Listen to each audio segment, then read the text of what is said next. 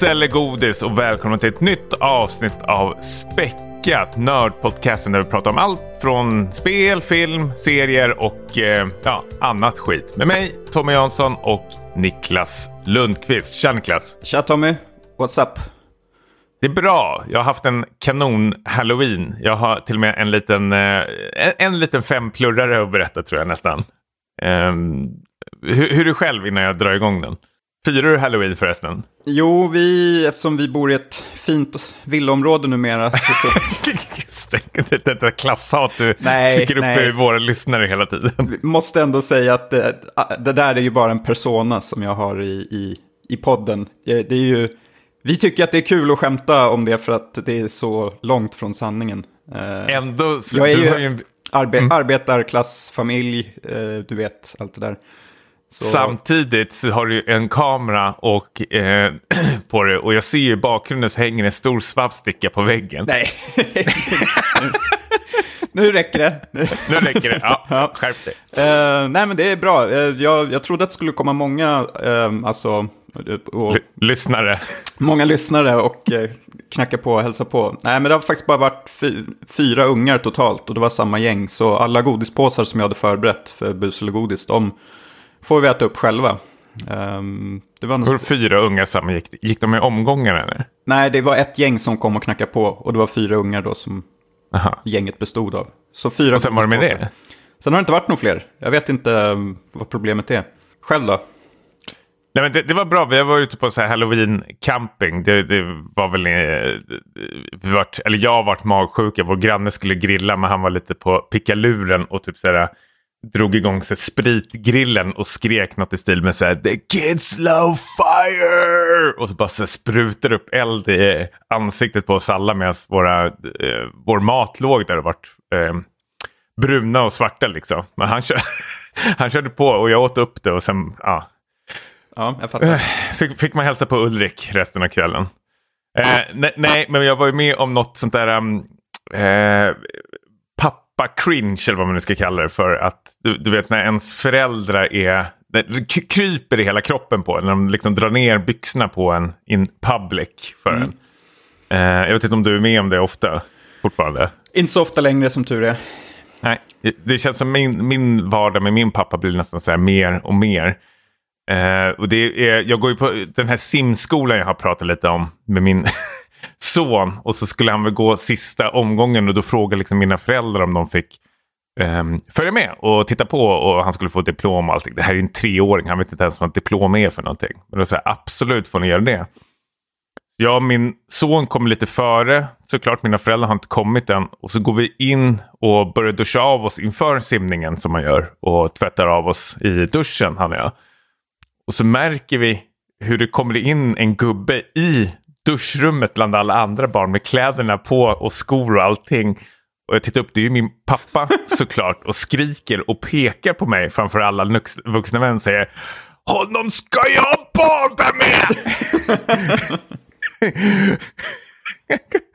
och försöker rollspela något så här rolig grej att liksom jag ska på simskola med honom just nu och försöker riva av ett skratt där. Men det blir helt tyst, det blir så obehagligt. För liksom i alla, jag ser ju i allas ögon att det är någon slags pedofil som kommer in. Så jag, blir, jag, blir, jag drar i affekt på direkten och blir jätteotrevlig med min pappa och säger något i stil med vad håller du på med? Är du dum i huvudet? Säger jag till honom. Och då märker jag, ser jag hans ledsna ögon att han åt sig väldigt mycket. Och liksom går iväg. Så torkar jag min son av oss går in mot omklädningsrummet så ser jag hur han kommer ut ur liksom barntoaletten, min pappa. Alltså det är en toalett gjord för enbart barn ska vara där inne och göra sina behov. Men han har varit där inne och då står en familj, en pappa med sin son och väntar på att gå in där. Så när det är deras tur att gå in där då hör jag hur barnet skriker. För att lukta skit eller? Ja, då har min farsa klossat där inne. Så här, gubb, alltså han är ju 70 plus, det luktar ju liksom ännu värre vid den åldern. Han har ju lagt en, en, en rejäl jävla kloss på så här barntoaletten och har säkert halvspolat efter sig och gått iväg. Liksom. Och, och vi hör det där barnet liksom så här, få panik där inne. Och Uh, Jag känner, ja, det, det vill man inte vara med om. Är ni portade från det här badhuset också nu, eller? Nej, min pappa är portad. Det, det låter rimligt han, att han inte ska vara där. Bajspappa. Nej, jag, jag kunde inte titta honom i ögonen sen. Det, Men eh, klarade han provet, eh, din son? pappa? Ja, nej, din pappa misslyckades. Nej, nej, men han klarade vi, Han var under vattnet i två sekunder. Det var det. Det var den där baddaren, eller vad den heter. Nej, inte ens det får de. Nej. De får, de får ett, bara ett litet diplom där det var felstavat. Och så var det med det. Underbart. Eh, Ja. Men eh, nu ska vi prata om något annat. Vi eh, tänkte ju liksom fortsätta på det här eh, halloween-spåret från förra avsnittet och satte ihop ett eh, matigt program. Vi insåg väl lite under resans gång här att vi kanske tog oss lite vatten över huvudet. Eh, men vi hoppas väl att lyssnarna har överseende och att eh, de kanske inte har sett precis allt som vi lovade att vi skulle se. Eh, Nej, men lyssnarna skiter ju i... De, de drar ju sin egen takt. De plockar ju liksom russinen ur kakan. Ja. Du och jag känner jag ändå, vi måste ju leverera. Vi har ju spikat upp ett schema. Vi, alltså, tänk dig en lärare som säger typ att så här, det här ska vi klara inför provet men så orkar man inte gå igenom det. ja. In, Ja, men lite så. Ja, men vi, Ja. Som exempel så sa vi ju, nu sa vi tror jag på Discord att vi skulle spela det här Faith, det här uh, pixelskräckspelet. ja, men det har vi gjort ju. Det, ja. Ja, men, men det var ju lite att när jag skrev, hade börjat spela det så skrev jag ju till dig och frågade så här, eh, eh, vad, vad är det här för någonting egentligen? Så här, jag, jag är tveksam och då sa du att ah, jag orkar bara spela första kapitlet. Och så här, nu refundar vi skiten. Så det, det, kortrecensionen om Fate egentligen. Ska vi börja på spelsegmentet Ja, vi igen kör igång. kör Vi, igång. vi, vi kickar igång alla spelen nu. ja. ehm, Men, men in- innan vi gör det, för, förlåt, men jag, jag vill fan bara skicka en superhälsning till eh, eh, Eh, alla lyssnare eh, också. Och särskilt ni på Discord-kanalen som har hört av sig. Och liksom med, vi nämner alldeles för lite i den här podcasten. Verkligen så här dunderjobb gör ni på Discord och är supertrevliga och roliga att ha med att göra. Niklas, du, du har mycket och du börjar komma in lite mer i matchen, men mer, mer, bättre kan du. Ja, men jag, jag, ble, jag loggade ju på häromveckan och blev lite som chockad nästan att det, du har ju byggt upp ett så här följe där och, som, och börjar vända lyssnarna emot mig känns det som. De köper ju dina lögner om liksom det här borgerliga klasshatet och sånt där så att jag måste ju gå in här nu och försvara mig. Men Ehm, du sitter ju med en sån här hög monopolhatt nu och en liten monokel när vi spelar in det här avsnittet. Så liksom, Ja, men det var väl typ så här, Ver- Verneto tror jag det var som skrev något så här, parafraserar så här att ja, eh, jag tycker det är då- dåligt, rent ut sagt, att du Tommy ska behöva liksom, driva den här skutan själv så att Niklas inte visar sig. Eh, stämmer att han röstar på Moderaterna eh, och så vidare. Liksom. så nu, nu är jag där inne och försöker skaka om lite i, i, i livet. Eh, ja, men det är bra. Men det här är väl spännande för dig också känner jag. Att ja, få något, det lite är något helt nytt. också. Det är lite nytt Ja. för mig. Eh, och, och sen har vi även fått en, eh, innan vi börjar gå in på spel, men vi, vi har även fått ett, ett sent om sidor, ett ehm, lyssnarbrev tänkte jag säga, men en kommentar från en lyssnare, alltså en recension från ett gammalt avsnitt när vi går igenom decenniets bästa avsnitt. Kommer du ihåg det? Eh, ja, Eller decenniets bästa avsnitt, vad säger jag? Decenniets bästa spel. Ja, just För det. 20-talets bästa spel. Ja, exakt. Ja. Mm. Är du med då? Mm. Hur i helvete åker Witcher 3 ut med huvudet före? Och skitspelet Persona 5 på pallplats? Om ni var tvungna att ha ett japanskt pretto-spel på pallen kunde ni väl tagit bort Catherine? Eller kunde ni väl tagit Catherine? Oj, Men bra podd i övrigt. wow. Ja? Rör upp känslor, eh, Ja. det där avsnittet. Eh, kul, kul. Sen fick jag eh, till meddelande där stod tack för igår kväll också. Det var, Det var någon i din närhet alltså. det var en granne. Det var en granne. Ja, men det är kul. Mm. Fan vad Ja. roligt. Ehm, ja, men ska vi hoppa in på spel då? Ehm, vill du säga något mer om Faith? Eh, Ja, men grejen är att Fate var, var väl ett spel som liksom sprang upp på Steam eh, som skulle vara någon slags retro... ehm, eh, vad heter det? Skräckspel egentligen. Ja. Eh, påminner väldigt mycket om så här, gra grafiken från Amiga-perioden där du spelar någon slags här, en, eh, en, en präst som ska liksom slutföra någon slags här, exorcism eller någonting. Eh, men grejen är att det här spelet, spe jag gillar ändå spelet att det skapar så mycket stämning med så små medel ändå. Men det är så otroligt otydligt och sekt och um, det har vi inte sett. Mm? Han går ju i slow motion, den här gubben. Um, och ja. och jag lyckades i alla fall inte klura ut om man kan springa på något sätt. Men jag kände det, det här är fruktansvärt uh, tradigt, helt enkelt. Och jag uh, spelade inte ens klart första kapitlet, uh, tyvärr. Um, du skickade till och med en, en, en, en gameplay YouTube-grej till mig att du skulle titta igenom det stället. Ja, det... En playthrough som det heter. Ja. Det gjorde du inte ens va? Nej, jag gjorde inte det heller. Nej. Tyvärr. Så jag hoppas ingen av lyssnarna spelade det här, även fast jag, jag trodde faktiskt att det skulle kunna vara något för oss. Det mm. kändes som det var ett spel riktat till just dig och mig personligen, men tyckte inte det var så väl genomfört. Faktiskt. Nej, alltså jag, jag gillar både vissa saker, men det finns tyvärr fler alltså små saker som man kanske irriterar sig mycket på. Till, till exempel att man går så otroligt långsamt. Mm. Eh, så kan avgöra. Sen sista bossen på första kapitlet är bara så repetitivt. Alltså man dog, jag tror jag dog ja, 15-20 gånger kanske eller någonting. Eh, och då är man bara så här, tvungen att göra om den bossen från början hela tiden. Och då, till sist att jag bara var irriterad. Kom jag på. Mm, ja. Eh. Ja. Så ja, nej, Fate får bli en eh, tack och hej egentligen. Vi båda han refundar i alla fall. Ja, det var ju bra det. Eh, Steam är ju väldigt generösa med sånt. Och när vi ändå är inne på, på ämnet så kan jag ju säga att, eh, och det har jag också berättat i discorden, att nu har jag ju fått en Steam Deck. Eh, så då, slutet på den följetongen om den försvunna Steam-däcken, eh, eller den är väl fortfarande försvunnen, den, ursprungliga, men jag har fått en ny i alla fall. Um, och mina, mina första intryck, för jag har inte spelat supermycket på den, men jag tänkte i alla fall...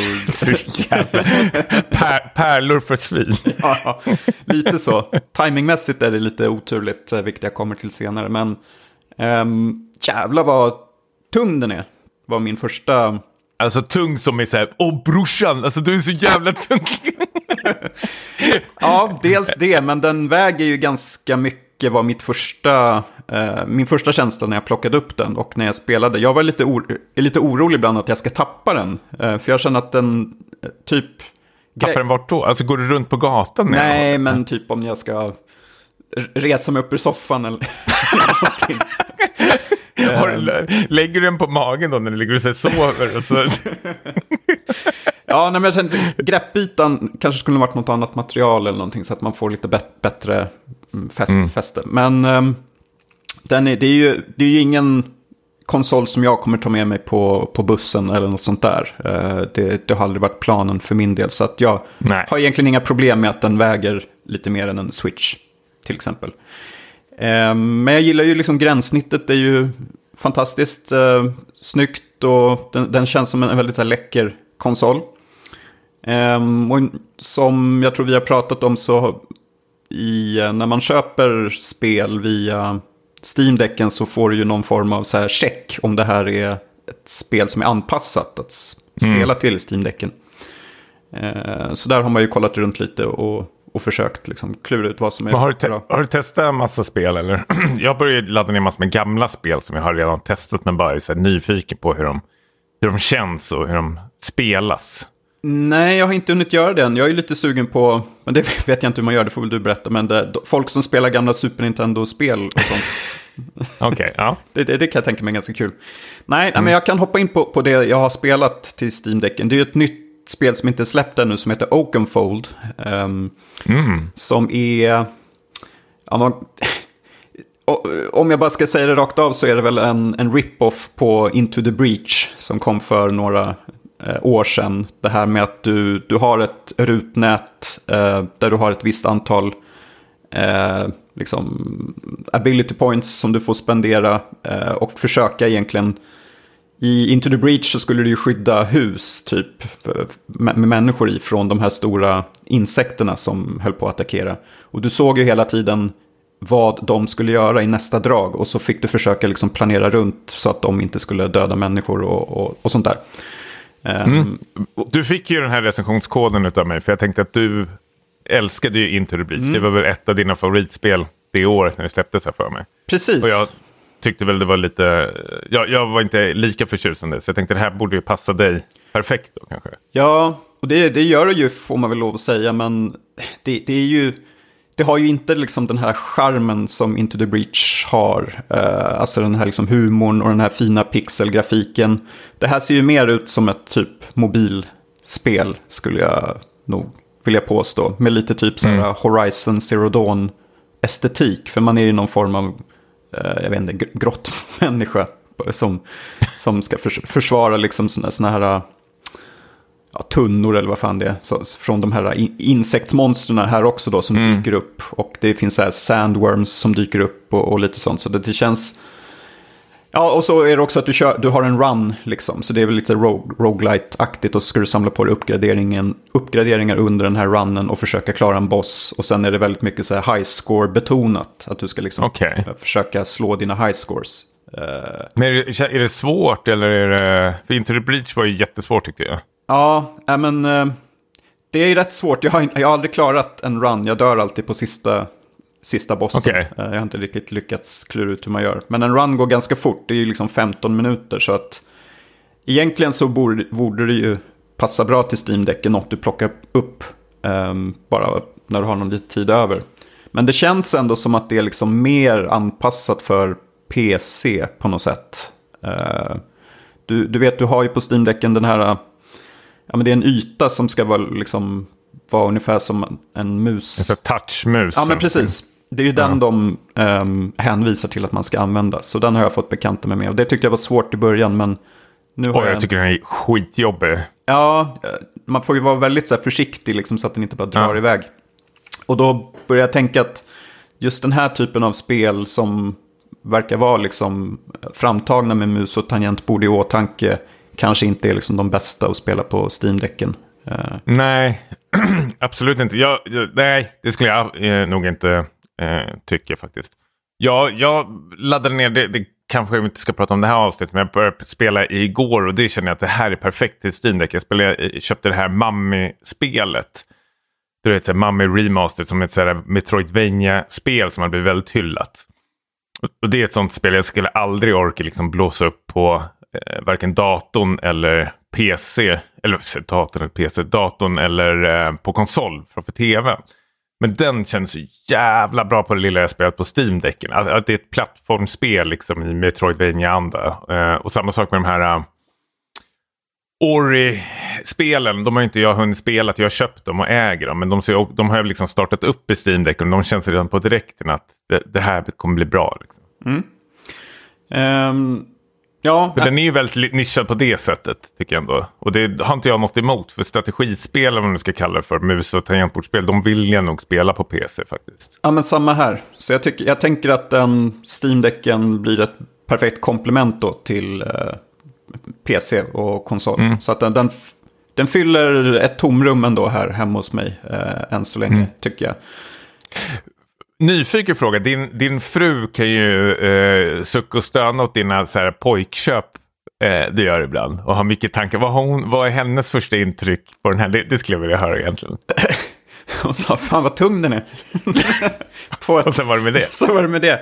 Nej, men hon har väl... ehm, hon förstår väl inte riktigt vad poängen var att eh, köpa den så här inledningsvis, känns det som. Var, var, var allt tjatet om Steam-däcken i podden och så var det var det, det här, liksom. Alltså nu när den Jag har, fram. jag har fått samma blickar här hemma. För jag har till och med köpt, det berättade lite förra avsnittet, Steam Deck-ställ nu. Valves officiella egna. Den står ju under tvn väldigt så snyggt och framme. Men min fru liksom suckar varje gång hon ser det. Jag förstår ju det, liksom, för den används ju inte... Alltså det, det, det är svårt att hitta tiden för både dig och mig när man är småbarnsförälder och Ja. eh, har massor med andra saker att göra. Och, ehm, det var ju någon som kommenterade Discord-kanalen och frågade typ så här, hur har ni tid med allting och trycka in allting? Men det har vi ju inte känns som. Alltså tiden är ju det man absolut inte har. Det är väl att man får ehm, prioritera eh, vissa saker Ja, eh, och, och bortprioritera andra. Och Steam-däcken har för mig senaste ehm, veckorna liksom blivit tyvärr bortprioriterad. Eh, men nu vill jag ha tillbaka den nästan känns det som. mm, Jag blir klar med några andra spel vi kommer att prata om senare. ja. Uh, ja, men uh, Oakenfold, uh, jag vet faktiskt inte hur mycket det kostar, men det, kan, det känns som att det nästan borde vara typ ett gratisspel om jag ska, ska vara helt ärlig. Men uh, det kan väl vara värt om man vill ha mer Into the Breach, helt enkelt.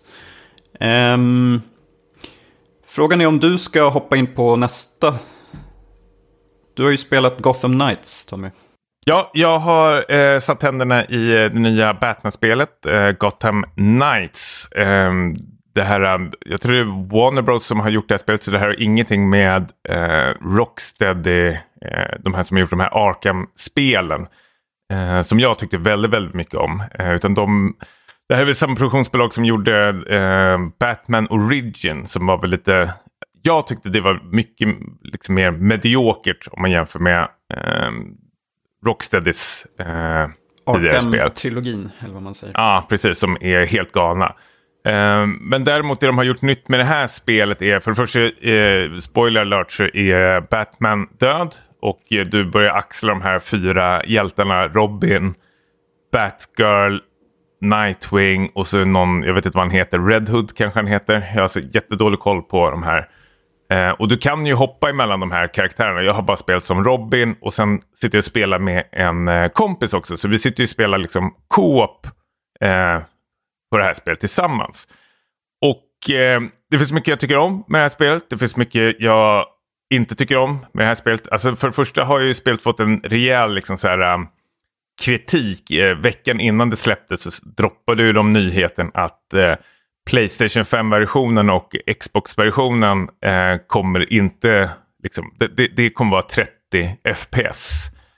Och det gick ju, alltså för, jag tror det var folk som var väldigt mycket så här, frågetecken att liksom, vad är det egentligen som händer? Nu är vi inne på en så här, ny konsolgeneration och vi ska fortfarande sitta och så här, trava med liksom, 30 FPS. Eh, så jag skaffade ändå PC-versionen och körde och tänkte att eh, förhoppningsvis är det lite bättre optimerat men tyvärr så har liksom min FPS-mätare liksom pendlar mellan liksom 55 till ner på 24 beroende på liksom så här vad, hur miljön ser ut. Så spelet i sig är absolut inte så helt klart och superoptimerat.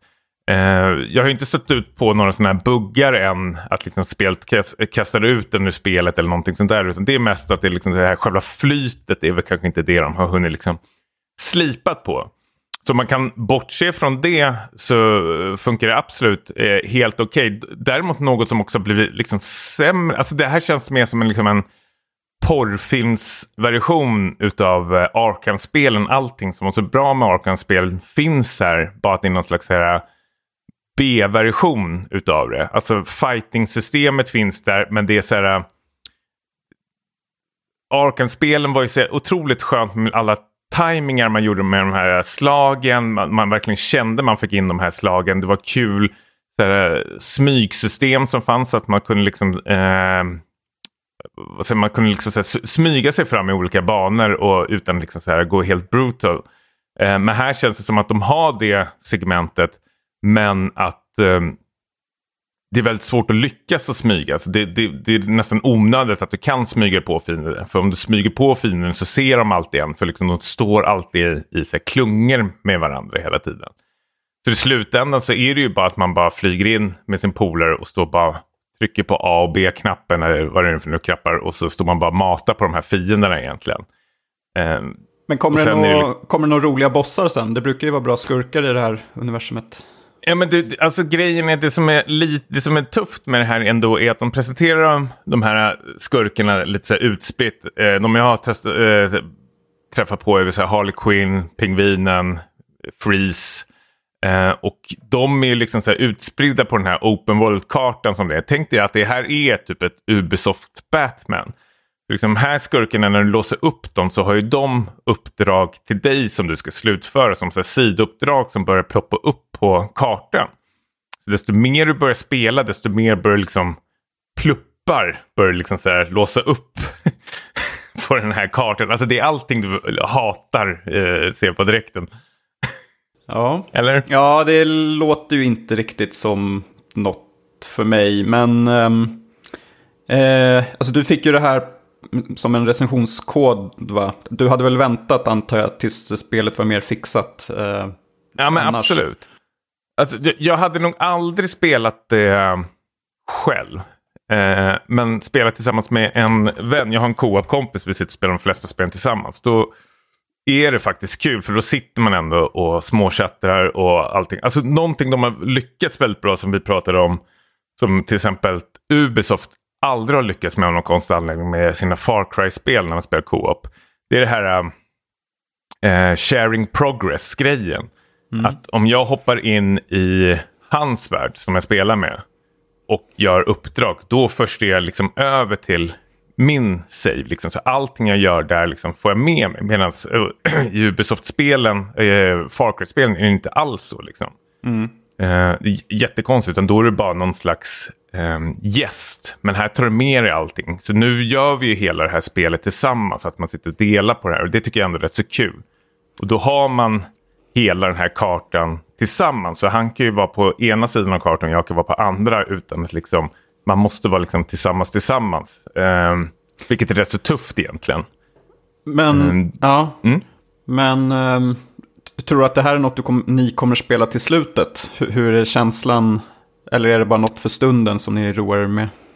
Jag vet, alltså både han och jag är väl lite att vi vill ha lite bokslut på saker som vi har påbörjat. Mm. Eh, så, alltså, ja. Hur, hur långt är det? vet jag det? vet faktiskt inte. Men, men eh, det, det, alltså, och det, det, finns vissa saker som är kul alltså, och väldigt rörigt samtidigt också. Det är att det har någon slags looting-system och crafting-system som är så här, men det här känns kul, men menyerna och integrationssystemet är så jävla fult och rörigt och det är mycket knappar man ska trycka fram och tillbaks. Alltså det, det här är ett spel som hade varit så mycket bättre om det bara fick ett till två år på sig, lite extra tid, bara slipa till det där sista, liksom, göra det lite snyggare, eh, så hade det varit så mycket bättre jag vill spela klart det, men storyn känns inte så här uh, jätteengagerande. Utan det är väl mer att man, om man har en kompis som man sitter, gillar att spela co-op-spel så är det rätt så kul spel att bara hoppa runt och tramsa lite med varandra och spöa upp lite skurkar. Mm. Men jag hade absolut nog inte köpt det för 600-700 spänn. Um, utan då kanske jag väntat ut det tills det rea av sig lite och förhoppningsvis är det liksom uppdaterat och färdigt.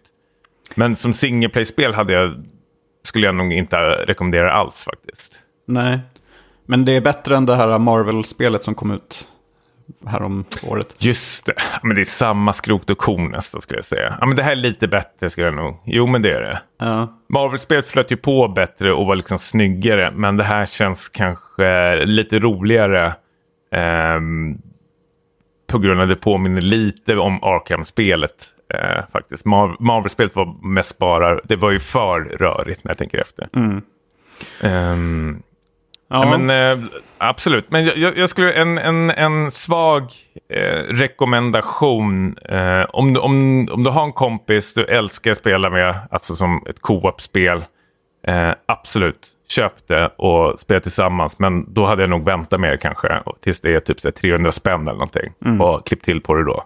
Mm. Yes, jag har ju spelat en efterlängtad uppföljare till Nintendo Switch.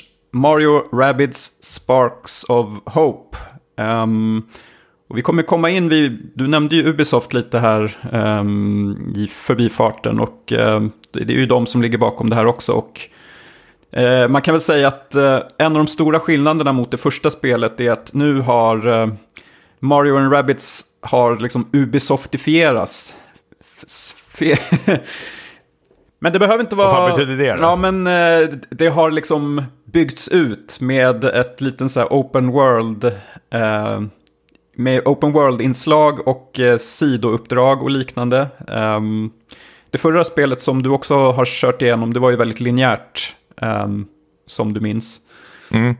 Nu, eh, storyn är ju att i tvåan att eh, efter... Åh gud, måste vi höra storyn ens? Ja, men man kan väl säga att eh, Rabbids har byggt ett, eh, en rymdraket och eh, åkt runt och börjat kolonisera rymden eh, och stött på massa skit där ute som nu Mario och polarna måste städa upp. Det är lite som en så blandning mellan eh, Galaxy-spelen och eh, Super Mario Sunshine. Att det är massa liksom kladd överallt som måste spolas bort.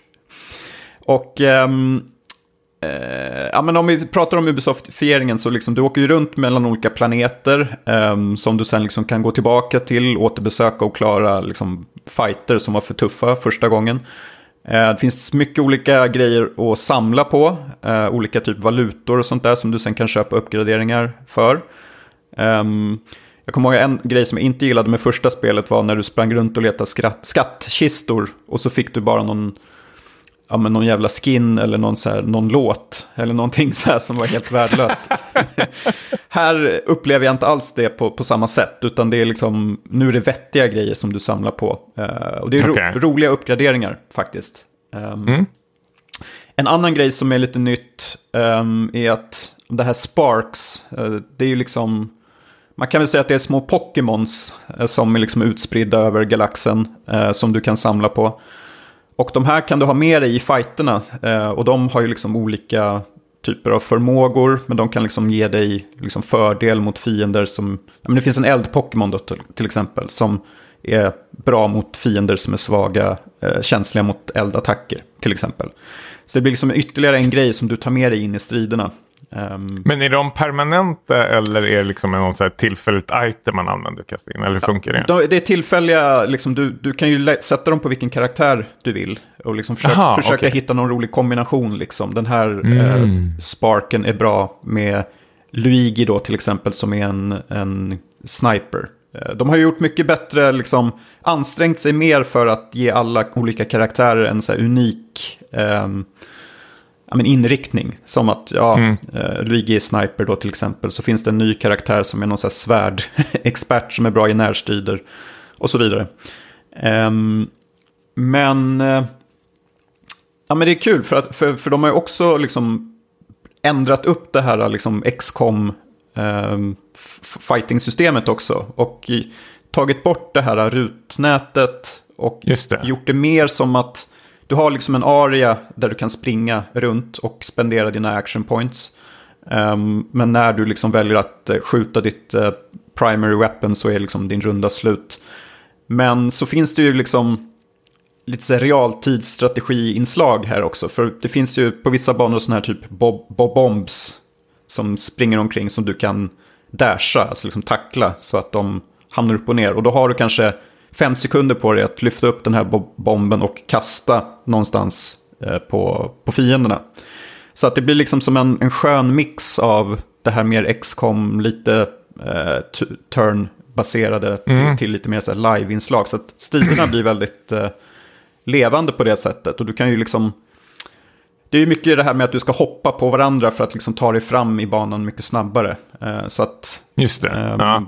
Det har också blivit lite mer eh, flytande på ett, på ett skönt sätt. Um, Men hur, hur avgörs eh, rundorna då? Vem som börjar? Alltså är det någon stamina-grej man har eller?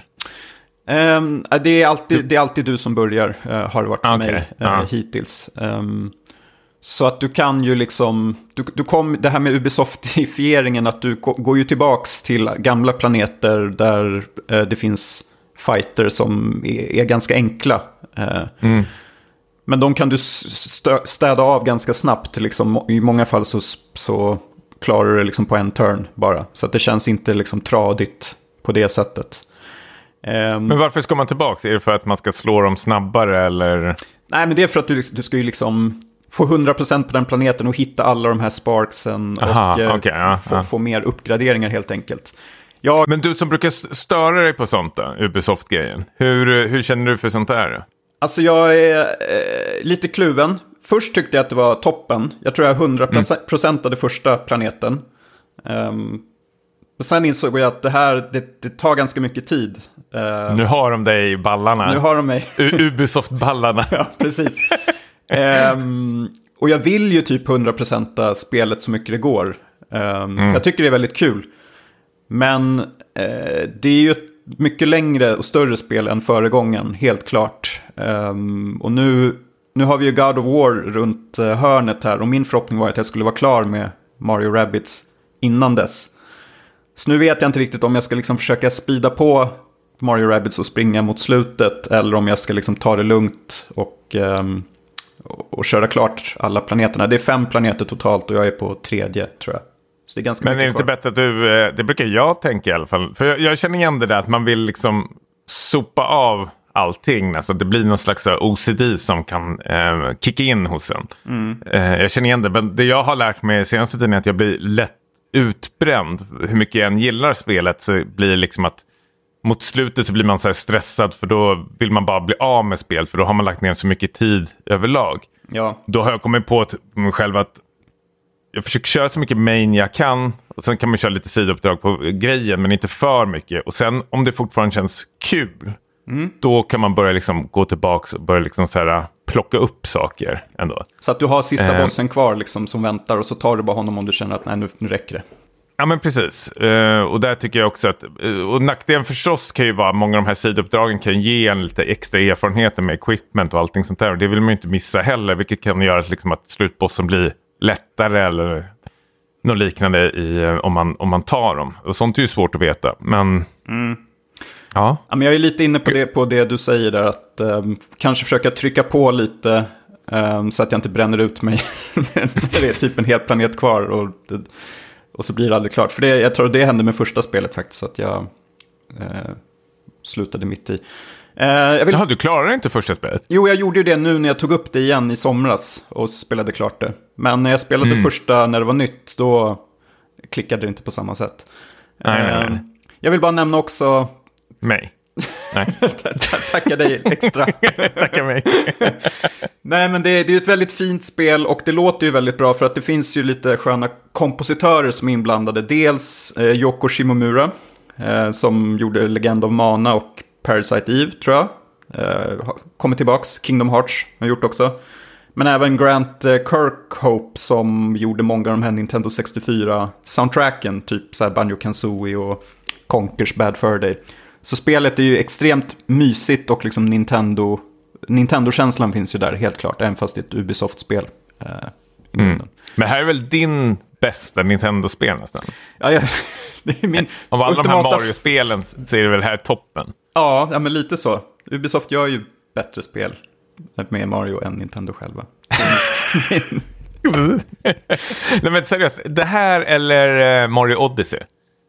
Ja, men det blir det här faktiskt. Ja. Och då gillade jag ändå Odyssey mer än de flesta eh, faktiskt. Ehm, så jag, jag är supernöjd. Eh, Det är bara frågan så här, om det spelet kanske är för stort för sitt eget bästa. Men än så länge så är jag ju liksom med i matchen. Men Mm. vi har ju God of War som sagt. Som väl kanske blir vårt eh, huvudnummer nästa avsnitt. Det har vi inte pratat om men... Eh, Nej, jag, har inte, jag vet inte om jag ska lägga en order eller om jag ska vänta på det. nej, jag står iväg lite jag också. Men eh, vi får prata om det sen. Eh, Ja. Ehm, ja men coolt. För, eh, nästa fråga bara om det här spelet som jag är ny- nyfiken på. Eh, handhållet eller eh, tvn? jag kör ju faktiskt bara mina Switch-spel via tvn numera. Min stora fina tv. Eh, Just det. Ah, klasshatet igen. ja. Stora fina tvn som ingen har råd med. Hörru Niklas, vi har en hel del filmer faktiskt. Vi ska, eh, jag tittar på listan nu, det är, jag blir nästan svimfärdig. Jävlar vad vi har legat i. Eh, vi ska gå igenom, bara för att eh, recapa lite snabbt för lyssnarna också. Det har ju varit en riktigt sån här skräckvecka för oss. Eh, både positivt och negativt kan vi säga. Men vi har ju tittat igenom Halloween-trilogin, eh, Resident Evil-filmen, Terrifier 1 och 2, Barbarian och eh, tv-serien Karls och den här Del Toro-serien har vi typ sett lite av. Eh, vi kan väl säga på direkten att vi ska krypa till korset. Vi har inte sett klart Del Toro-antologin. Eh, men jag kommer inte ihåg vad den heter. Cabin, Cabin of the Woods tänkte jag säga. Men Cabinet of Cabinet. Curiosities. ja, uh, gud vilket käckt namn. Ja. Eh, men vet du vad jag vill? Jag vill? Ska vi hoppa in på Halloween-trilogin egentligen? Absolut. Ehm, jag tycker ju att det som är kul med den här nya David Gordon Green-trilogin då, som väl första filmen kom, kan det ha varit 2018? Eh, Något i den stilen. Ehm, att varje del känns väldigt olik den förra liksom. Eh, den, den första filmen är ju väldigt mycket den här, uh, ja men The Force Awakens-stuket, en legacy-sequel där man i princip gör en snarlik film som originalet, typ för att få med folk på tåget igen. Och sen i eh, tvåan då, Halloween Kills, så börjar man ta sig lite mer friheter kring det här konceptet, minst sagt. Och i trean som är en riktig vattendelare har jag förstått det som så, så tar man verkligen liksom och, och, försöker göra någonting nytt med franchiset. Och det kan jag verkligen uppskatta. Uh, och det känns mm. ändå, även fast delarna skiljer sig väldigt mycket åt så ty tycker jag det känns som att de har haft en plan hela tiden. Och inte som med Star Wars där man liksom kastar det mellan olika regissörer som vill göra olika saker och så blir det bara skit i slutändan. Uh. Ja, eh, värt att nämna också är att eh, din favorit Danny McBride har ju varit med och både producerat och Skrivit, manus. skrivit manuset också. Och han, han har ju fått uh, såhär, otroligt mycket såhär, hyllningar, vilket jag är jätteglad över. För man, man, man, tar ju honom väldigt oseriöst. Man tror att han är en sån där som eh, glider med Seth Rogen-gänget. Eh, men jag tror han har mer eh, strängar på sin lyra än eh, vad man tror faktiskt. För jag, jag, jag, för det första om vi ska börja med John Carpenters Halloween så älskar man ju den väldigt mycket. Um, för vad den är och för vad, vad den var. Liksom. Det var väl nyskapande kanske ta i. Men det, det, är en härlig liksom, slasher-film. Liksom. Men det är samtidigt en liksom, skräckserie man jag känner att jag inte är så jättesugen på att göra så här djupdyk i. Liksom. Mike Myers känns inte så, så här, alltså, jätteintressant. Nu pratar jag liksom innan de här filmerna släpptes. Alltså, man, man har inte gapat och skrikit efter någon uppföljare har jag känt i alla fall. Eller hur känner du det? Nej, jag, jag håller med. Um, jag har inte sett typ Rob Zombie-filmerna till exempel. Och uh, jag har nog bara sett tror jag första filmen och den de gjorde typ 20 år senare med Josh Hartnett.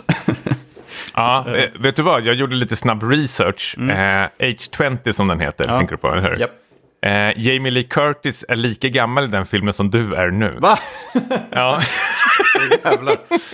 Känn på den. Ja, den, den sved. Skräck, skräckinjagande, ja. definitivt. Uh, hon är ju superfoxy i den filmen. Ja, men, ja. oerhört. Um, ja, men, um, så alltså, jag tycker tvåan var ju ganska hatad när den kom nu, Halloween Kills. Uh, men jag tyckte att den var ändå ganska kul om man liksom inte tar den på för mycket allvar. Det är liksom för mm. första scenen där han dödar typ ett gäng brandmän är ju så over the top att man liksom man förstår på något sätt att det här kommer inte vara en så här sansad Michael Myers utan det här jag tror han dödar typ så här 30 pers i den här filmen eller något i, i den stilen. Jämfört med första, ja. första där han kanske dödar 3-4 stycken eller någonting. Så det, det eskalerar ju något oerhört. Och i tredje filmen så, den, det som många hatar med den är ju att vi följer liksom en annan protagonist än Jamie Lee Curtis, mång, stora delar av filmen. En eh, tonåring som heter Corey. Eh, och det gillade jag. jag tyckte det var ett roligt eh, liksom, nytt grepp. Även fast jag förstod att folk som vill se Mike Myers bli förbannade. Eh, vad tyckte du om det? Ja, Nej, men jag, jag, jag, håller med dig, för det var den stora överraskningen med Halloween eh, Ends. Att eh, de vänder liksom på steken. Liksom, för att eh, hur mycket man än liksom uppskattar Mike Myers och vad han gjort, gjort för liksom populärkulturen i eh, skräckgenren. Så är man ju rätt så... Alltså tredje filmen så börjar man liksom tröttna lite på det. Och då tycker jag ändå att de drar en, eh, en, gör en liten knorr eh, utav det. Och att det blir mer som en metafor att eh, ondska föder ondska eh, och så vidare. Att den här nya Corey då blir typ den nya Michael Myers eller vad man ska säga. Liksom att, och det pratar de väldigt mycket i andra filmen också. Att liksom andra filmer handlar väl väldigt mycket om så här mobs i den här staden. Liksom hur de tar lagen i sina egna händer och allt, är liksom, allt, allt ger ju ringar på vattnet. Liksom, och den här ondskan. Och jag tycker liksom det som tema i den här trilogin är ju väldigt snyggt och paketerat. Um, så jag gillar ju det väldigt, väldigt, väldigt mycket. Att den vågar ta så stora risker um, och ändå liksom gå hem med det. Sen de, de jag tror som har klagat väldigt mycket på tredje filmen är ju folk som är så för kära i Mike Myers eh, och, och, bara vill ha det. Jag tycker den är, jag, jag gillar trean att den vågar ta sin tid på sig. Alltså första timmen händer väl nästan ingenting. Du får ju mest bara följa Corey eh, och hans trauma, det han har varit med om. Mm. Ja men precis, och det är just för att varken du eller jag kanske har den här eh, serien så nära hjärtat. Så vi, vi är ju ganska fine med att man tar risker eh, med den. Eh, Ja, men om, om det hade blivit ännu en, liksom, du, du var inne på någonting där, alltså första filmen var ju ett, liksom ett kärleksbrev redan. De hade de här många ikoniska scenerna eh, som när de var att de hade vänt på det. Jag tror när Jamie Lee Curtis står utanför, eller innanför eh, och tittar ut genom fönstret och tittar ner i marken och så gör väl Mike Myers exakt samma Mm. sak, bara att det är hon som har flyttat. Alltså det är väldigt så, Mycket callbacks. små, ja men precis, små snygga blinkningar, men det räcker med i en film. Sen vill man kanske se liksom nästa steg i det och det tycker jag ändå att de gör. Alltså, samtidigt, det är inget mästerverk, eh, de, de här tre filmerna, men det, det, det är vad det är och jag gillar ändå det för vad det är för någonting. Det försöker inte liksom kanske eh, bryta liksom något no nytt eller någonting sånt där, utan det, det, det försöker vara samma gamla fast med en liten, liten twist på det hela. Ja ja, men jag uppskattar det jättemycket, men det är, det är inga mästerverk då kanske som du nämnde. Men jag blev faktiskt lite sugen på att gå tillbaka och titta på de gamla Halloween-uppföljarna, typ tvåan, trean och sådär. Men Trean är med Tom Selleck. Va? är det? Ja, trean är ju helt fristående. Den heter väl så här Se- Mask of... Är inte den som är Se- Season of the Witch eller någonting sånt där? Ja, så heter den. Men det är så här masker de sätter på sig och så blir de ju Ah. galna av det. Jag tror Tom Selleck som är på det. För jag kommer ihåg, jag köpte Halloween-boxen när jag var liten. Då fick man med ettan, tvåan, trean. Sen när jag skulle se tredje filmen så var jag så besviken att Mike Myers inte var med. Det är som de nu som klagar på trean här. Ja, men lite. Jag tänkte, vad är det här? Och så är det bara den där roliga snubben från Magnum. Med mustaschen. Med sin, han, han som knullar Monica i Vänner, tänkte jag. Ja, just det. Just det. Ja, just det. Där. Ja, nej, men det får, det får bli något för nästa Halloween kanske då för mig, om jag fortfarande är sugen då.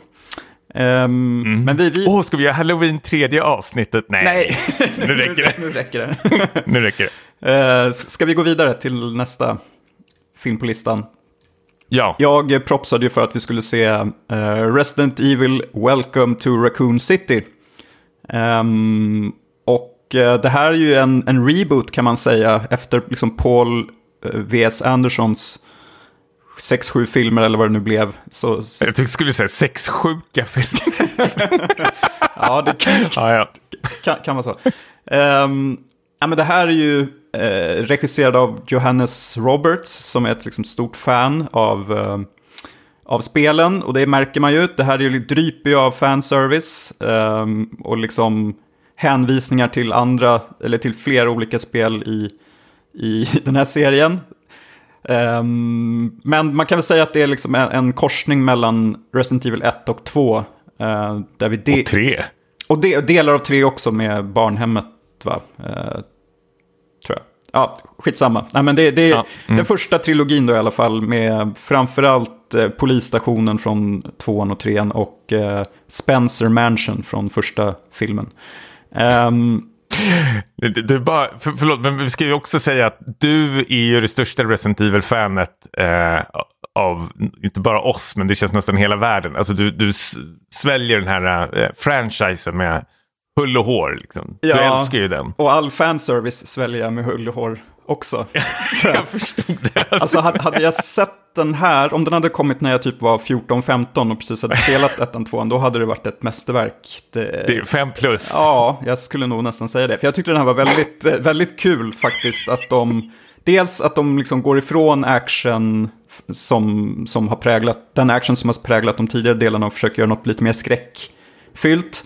Sen har jag ju läst på lite, och det här kommer du tycka är töntigt, men regissören är ju influerad av John Carpenter, har han sagt. Och framförallt filmerna Assault on Precinct eh, 13, där med polisstationen och typ Mm, mm, mm, The Fog. Eh, så det, det, de tar ju sig ändå ganska mycket tid här och bygger upp till, ehm, till, till något, vilket jag uppskattar. Och jag, jag visste inte på förhand att vi skulle få gå, eh, vara med i Spencer Mansion som jag liksom har längtat efter att se liksom första spelet på vita duken.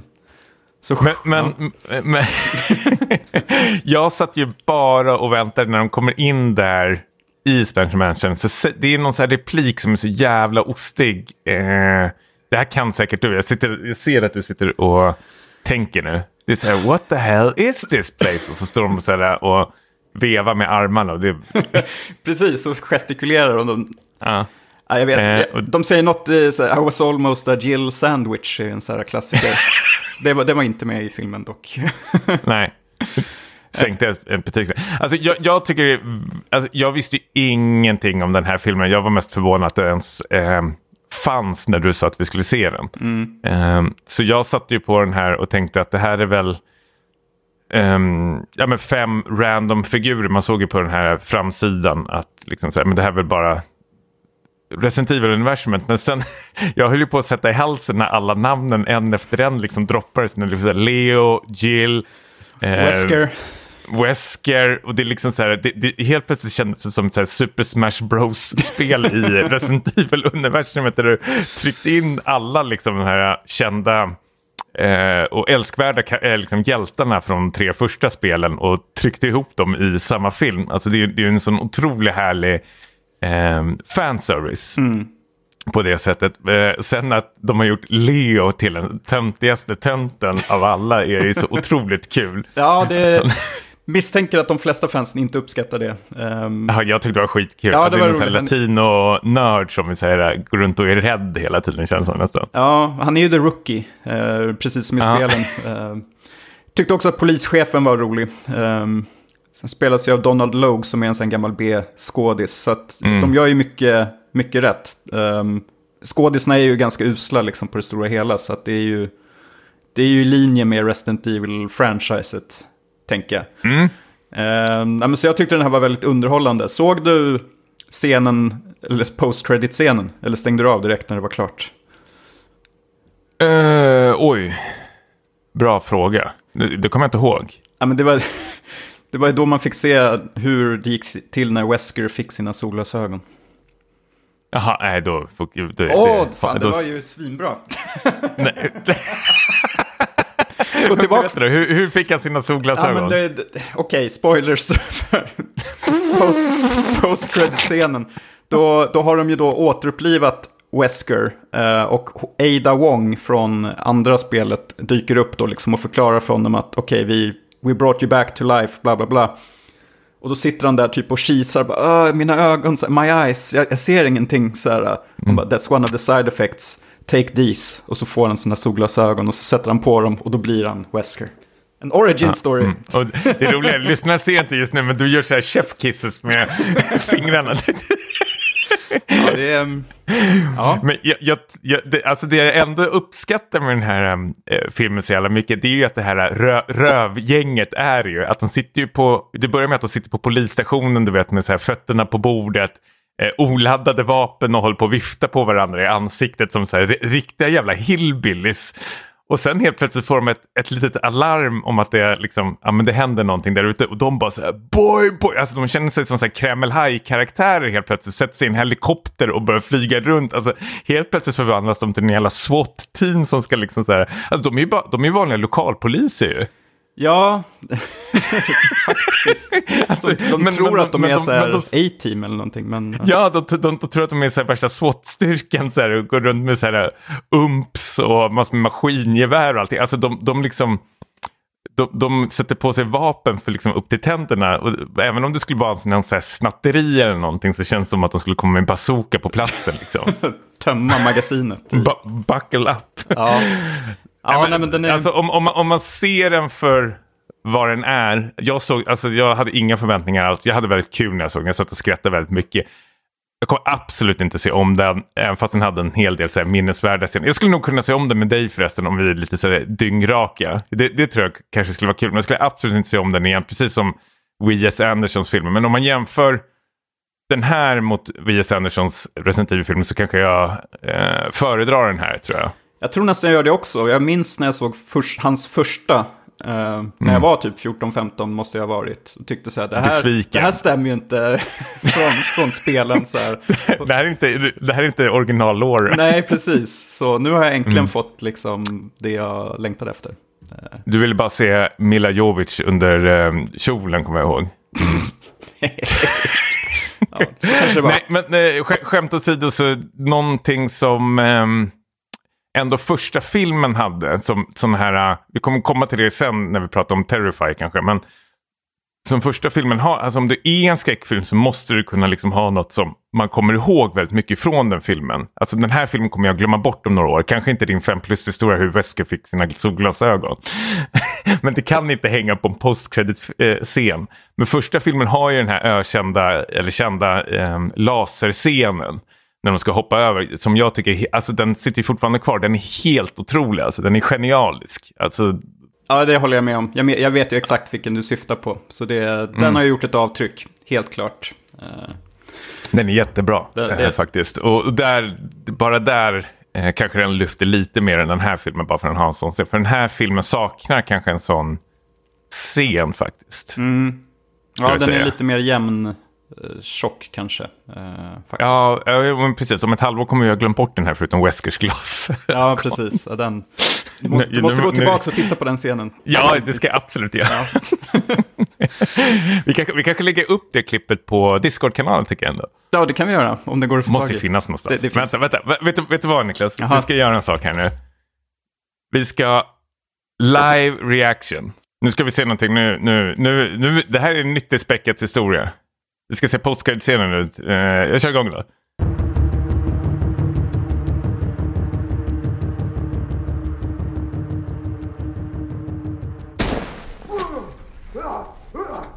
Wesker vaknar upp i någon liksäck. Ser lite bakis ut. Ja.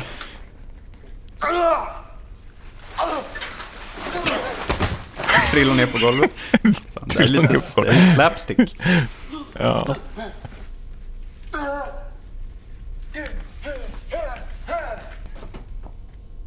You're awake at last. Where am I? Kom Ada Wong. I don't understand. I thought it was dead. You were. My eyes. What happened to my eyes? I can't see. It's a side effect. One of the things we had to do to bring you back. There will be others.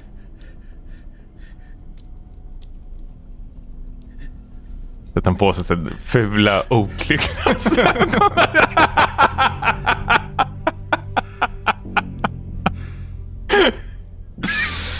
ja, det är typ det. ja, nej. Eh, och, och Ada Wong vänder ryggen och säger någonting. Det skiter i. Ja. Ja. Ja, men, där ja, har du den ja. där mm. scenen, liksom, den laserscenen för den här filmen.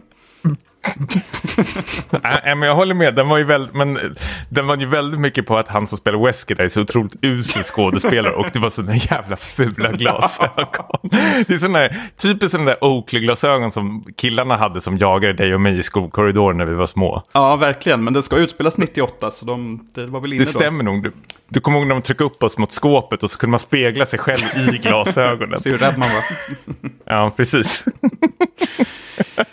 eh, apropå vara rädd.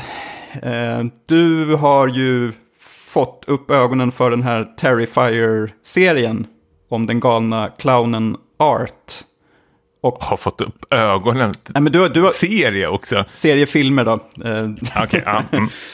Och försökt få med mig på tåget. Jag har sett första, du har sett ettan och tvåan. Tvåan är det ju en enorm hype kring just nu. Att folk svimmar och spyr på biograferna. Att eh, liksom, biografpersonalen stoppar fram så här, eh, spypåsar innan. Um, ja, men berätta, vad, vad, vad är din tanke om allt det här? Ja, men precis. Jag kände inte ens eh, till första filmen eh, Terrify förrän andra filmen eh, hade gjort den här dundersuccén. Jag tror liksom det, det stora här var väl att liksom, man hade väl en budget på 350 000 dollar och har redan spelat in för säga, 10 miljoner dollar. Alltså det, det, är en sån där, äh, det är en drömsuccé eh, den filmen har gjort. Och det är bara sådana här äh, okända regissörer och liksom, eh, regissörer, regissör och eh, så skådespelare. Så det, det, har ju gått superbra för dem. Man älskar ju sådana här historier när liksom underdogs kommer från ingenstans.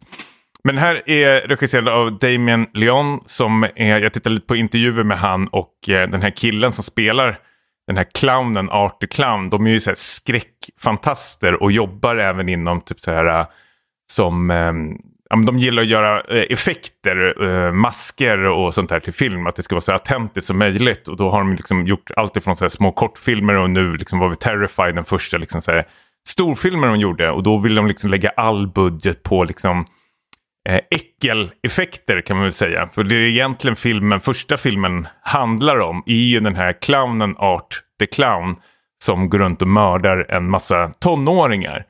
Och eh, det är väl inget nytt under solen men det nya här är väl att man har ju lagt all krut på specialeffekterna och då pratar vi inte liksom om CG-effekter utan här är ju väldigt mycket lemmar och liksom så här, ansikten som är förvrängda och allting sådär och mycket närbilder. Alltså det, många har väl eh, eh, sagt att det här är väl en, så här, en comeback för eh, slasher-genren som var stor under 70 och 80-talet.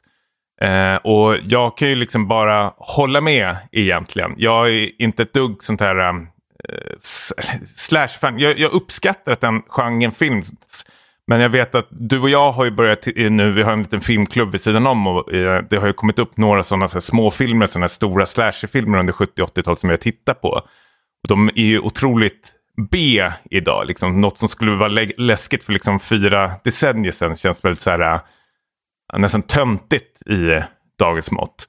Men då tycker jag, då, liksom det som hänt med Terrifier är att du får följa den här eh, eh, gränslösa liksom, clownen som liksom slaktar de här tonåringarna. Den har inte så mycket kontext i sig utan du är ju bara där för, folk kallar det för liksom en eh, eh, splatterporr egentligen på både gott och ont. Så det här är ju, man ska ju, man ska ju nästan vara beredd på vad man ger sig in på när man tittar på den här. För jag som skulle säga att jag inte är ett dugg känslig har ju i den här filmen, om jag blundar till några gånger så var jag väl, andra filmer var jag verkligen tvungen att titta bort i vissa scener.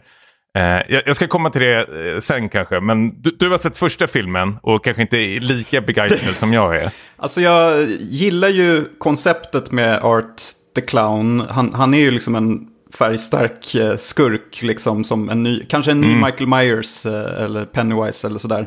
Och så gillar jag ju också sådana här splatter-effekter väldigt mycket. Mm. Uh, det finns ju en... Ja, men du och jag gillar ju Carpenters uh, mm. body horror-filmer och... Ja, men precis. Carpenter, uh, vad säger jag? inte Carpenter bara utan... Cr oh. Cronenberg. Cronenberg också, ja. tack. Ja, men det, det är ju liksom väldigt så här... Ja, men mycket praktiska effekter. Det är inte så mycket mm. CGI vad jag kan se i alla fall. Och det finns ju en scen i ettan som vi pratade om Bone Tomahawk förra avsnittet. Precis. Som känns som en uppdatering av den scenen. Så de grejerna tycker jag är kul, men filmen i sig var ingen höjdare tycker jag. Det, det känns väldigt så här, ja men som en så här, nästan YouTube kortfilm som liksom utsträckt över 86 minuter. Eh, Mm. I... Och då andra filmen två timmar och 20 Precis, eh, och det är det som har varit lite anledningen till att jag inte kanske hunnit se den. Men som jag förstått det så är ändå tvåan en rejäl upp, eh, liksom förbättring mot första filmen. Det verkar vara konsensus kring det. att uh, Det är inte så många som gillar första filmen, det är mest något man ser Ja, men så här, ur så här, filmvetenskap, eller vad man ska kalla det för, för om jag får vara lite så här pretto, så är liksom, det, det första filmen är så otroligt att man har kunna gjort så mycket med så lite medel. Liksom. Att man har ju, man märker, det märker man i andra filmen också, att vad man har fått spara budgeten på och kanske lagt krutet på pengarna. Att liksom, första, jag älskar ändå att det är så tydligt i första filmen att fan vi har inte så mycket pengar men vi lägger allting 90 procent på liksom, eh, effekter och sen får liksom tar vi in usla skådespelare och kanske inte de bästa kamerorna. Det är som du säger, det känns lite YouTube-känsla över vissa typ filmningar och särskilt skådespelarinsatserna som är liksom under all kritik liksom helt uselt. Den hade något men det har inte jag något den, emot. Vad nej, men den hade sådana filter över sig som jag inte gillade alls. Ja, men så ja, det är möjligt. blåaktigt. Uh, har, har tvåan det också? Var det något du tänkte på? Ja, ja men det, det, det, den, jag skulle nog säga ja att den har samma B. Um, känsla. Men grejen är att han, Damon Leon som har gjort den här filmen tog åt sig av den här kritiken från första filmen. där folk var så här, ja, men du har något men eh, det, det, saknas lite, så här, lite, lite kontext kanske. Mm. För nu känns det som bara slaktar. Och då sa han väl att absolut, jag hör vad ni säger. Och då satte han sig ner och, och skrev ett, eh, liksom ett manus på tre månader. Filmsmanus. Ja. ja, men att han, han verkligen gjorde så här karaktärsdjupdykning. Eh, om den här filmen kanske tog eh, en vecka, två veckor att skriva, skriva så skrev han eh, andra filmen på tre månader. Vilket liksom, om man jämför med Quentin Tarantino som tar tre år på sig att skriva en film. Eh, men det, här, det, det är väl ett, eh, vad säger man, en upgrade i, i alla fall. Det märker man i andra filmen att han, han har lite mer att vilja berätta. Att man kanske djupdyker lite mer i eh, den här clownen, Artie Clown, som nu glömmer jag bort vad han heter som spelar eh, Artie Clown. Eh, David, eh, jag har det framför mig här. David Howard Thornton. Som gör ett så här kanonjobb tycker jag. Eh, och gestikul alltså för din, din clown som är helt tyst som bara kör på sin, liksom, vad säger man, memes eller vad kallar man det för? Ja, eller pantomim-grej typ. Ja, han, ja men precis. Ja. Gestikulerar mm. eh, precis. sina känslor. Jag tycker han har så otroligt obehagliga eh, liksom ansiktsuttryck ibland som gör mig väldigt så här, ja, men obehaglig känsla. Jag tycker han gör ett otroligt jävla kanonjobb som den här uh, Arthur Clown faktiskt. Jag tycker han eh, är skitduktig. Uh, men det som med andra filmen var ju att uh, Damon och den här David då, som de verkar jobba väldigt väl tillsammans, är att de hade kommit på en scen som skulle vara liksom själva magnum opus i andra filmen. Men då gick de och crowdfundade enbart den scenen på Indiegogo.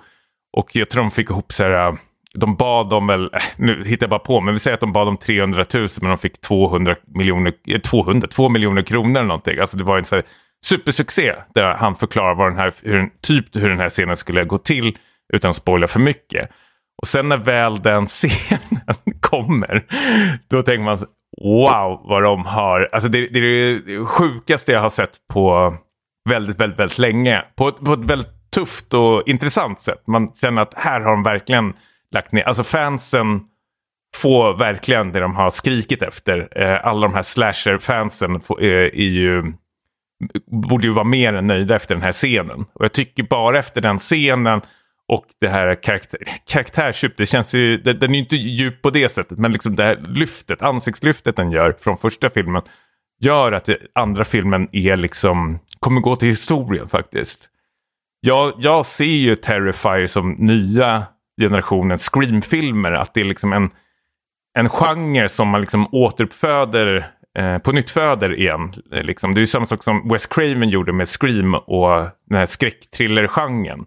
Som också försvann, men eh, Wes Craven tog ju tillbaka den och gjorde en ny twist på det hela. Och jag ser exakt samma liksom ögon som på, eh, på det som med Terrify 1 och 2, särskilt tvåan. Att nu tar vi tillbaka den här eh, riktiga vidriga slasher-genren och skruva till den rejält. Liksom. Och sen kan man hata den här typen av genre, visst. Men jag tycker liksom för, man, man, ska nog veta vad man ger sig in på när man tittar på de här. Att det kommer vara lemmar, det kommer vara blod och kameran kommer absolut inte titta bort liksom, åt dig. Utan det får du göra själv. Och jag, jag, jag tycker det känns lite fräscht ändå på något sätt. Ja, ettan var ju... Eh, jag är ju brukar, brukar inte ha något problem med liksom sådana såna där body horror-scener ändå annars. Men den var ju extremt grafisk. Och du säger att tvåan är ännu värre.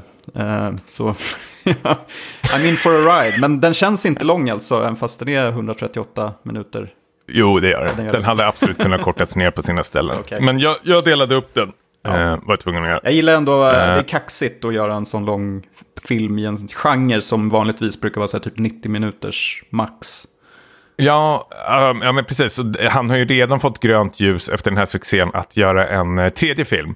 Men det första han har sagt då är att det kommer absolut, det dummaste jag gjorde i andra filmen var att jag gjorde en två timmar och 20 minuter. Okay. Eh, så det är något han inte kommer ta med till tredje filmen. Eh, utan istället går rykten om i alla fall, vad jag fattar som att han kommer dela upp den i en part tre och part fyra då eller någonting sådär. Ja. Eh, vilket låter ehm, sunt faktiskt. För det är väl kanske det Eh, andra filmer liksom faller mer på att den, den är för lång för sitt eget bästa. Eh, och det är så synd när det är så rara ärtor egentligen. Att den, den kanske hade haft eh, lite, lite bättre och hyllningar om man hade nog klippt bort något eller kortat ner eh, några stycken.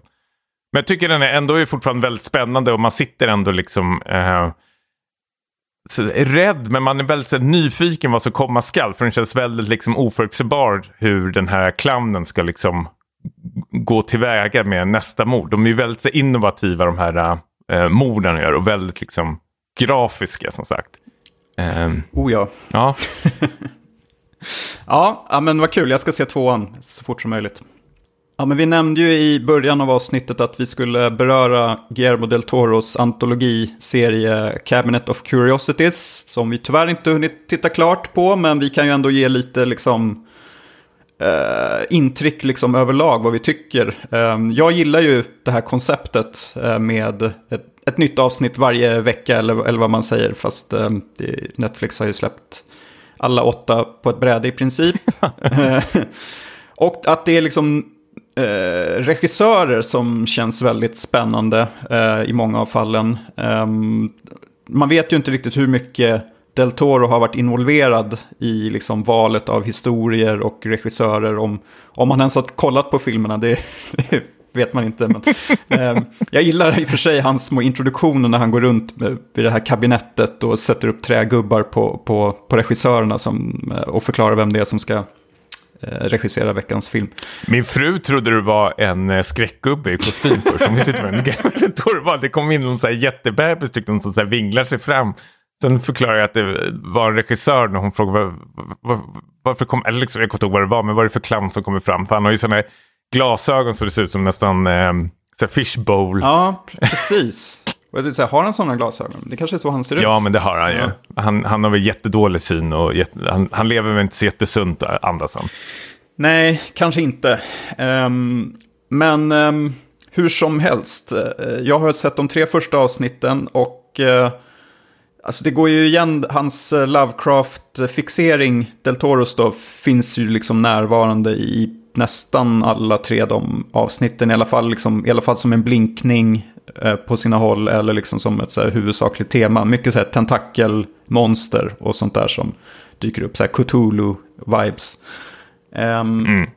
Var ganska besviken på första avsnittet, tyckte att det var mycket så här, uppbyggnad för ingen payoff. Um, och andra, avsnitt, andra avsnittet var en så här CGI och lite praktiska effekter, men så här med råttor kändes som att det kanske var okej, okay, men inte mer. Men tredje avsnittet tyckte jag var ett klart uh, liksom, lyft. Um, kändes, uh, The Autopsy heter det då, regisseras av David Pryor som gjorde The Empty Man som jag också gillar väldigt mycket. Um, den kändes som en så väldigt välgjord så här, typ Arkivex-episod nästan. Uh, som mm. började som ett så mysterium och blev något helt annat på slutet som jag verkligen gillade. Um, vad tycker du om, om den här serien so far? Ja, men jag håller med det mesta du säger. Alltså, vi har ju sett den tillsammans här hemma. Eh, min fru älskar ju också det här konceptet. Det också, eller vi båda gör ju egentligen. Att man har de här eh, fristående avsnitt. Att det blir liksom en, ett avsnitt per kväll. Och det blir någon slags här, eh, en, en, en mysig grej man gör eh, mm. utav det. Sen är det ju lite varierande eh, kvalitet på dem, men det visste man väl redan från början. Det är väl kul liksom att kunna beta av de här och kanske göra någon slags här, intern lista av dem. Jag älskar ju till exempel den här um, VHS-filmerna väldigt, väldigt mycket som har väl typ liknande koncept på att det är väl ännu mindre filmer eh, i en större film. Eh, Eh, som jag tycker väldigt, och där, där kör ju samma sak, att du bjuder in de här um, smått kända regissörerna som får göra sin egen liksom, tolkning av något uh, tema.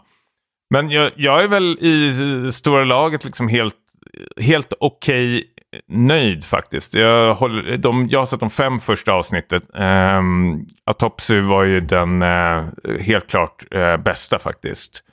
Uh, jag gillar ändå att de skiljer sig någorlunda ifrån varandra men det är ju någon slags uh, röd tråd mellan alla de här fem som jag har sett och jag tror det fortsätter lite nu också att precis som du säger att det är någon H.P. Lovecraft um, röd tråd eh, här. Och jag vill inte säga det, det känns så credit hela tiden så fort man ska göra blinkningar till eh, Lovecraft nu för tiden. Eh, så jag börjar nästan tröttna på det lite mer faktiskt. Mm. Eh, så det, det, är väl det är inte så mycket nytt eh, i de här avsnitten kanske. Eh, utan det är väl mer kanske en uppdatering av så gamla skräckhistorier. Mm. Känns det mer som kanske. De är väldigt förutsägbara många av dem.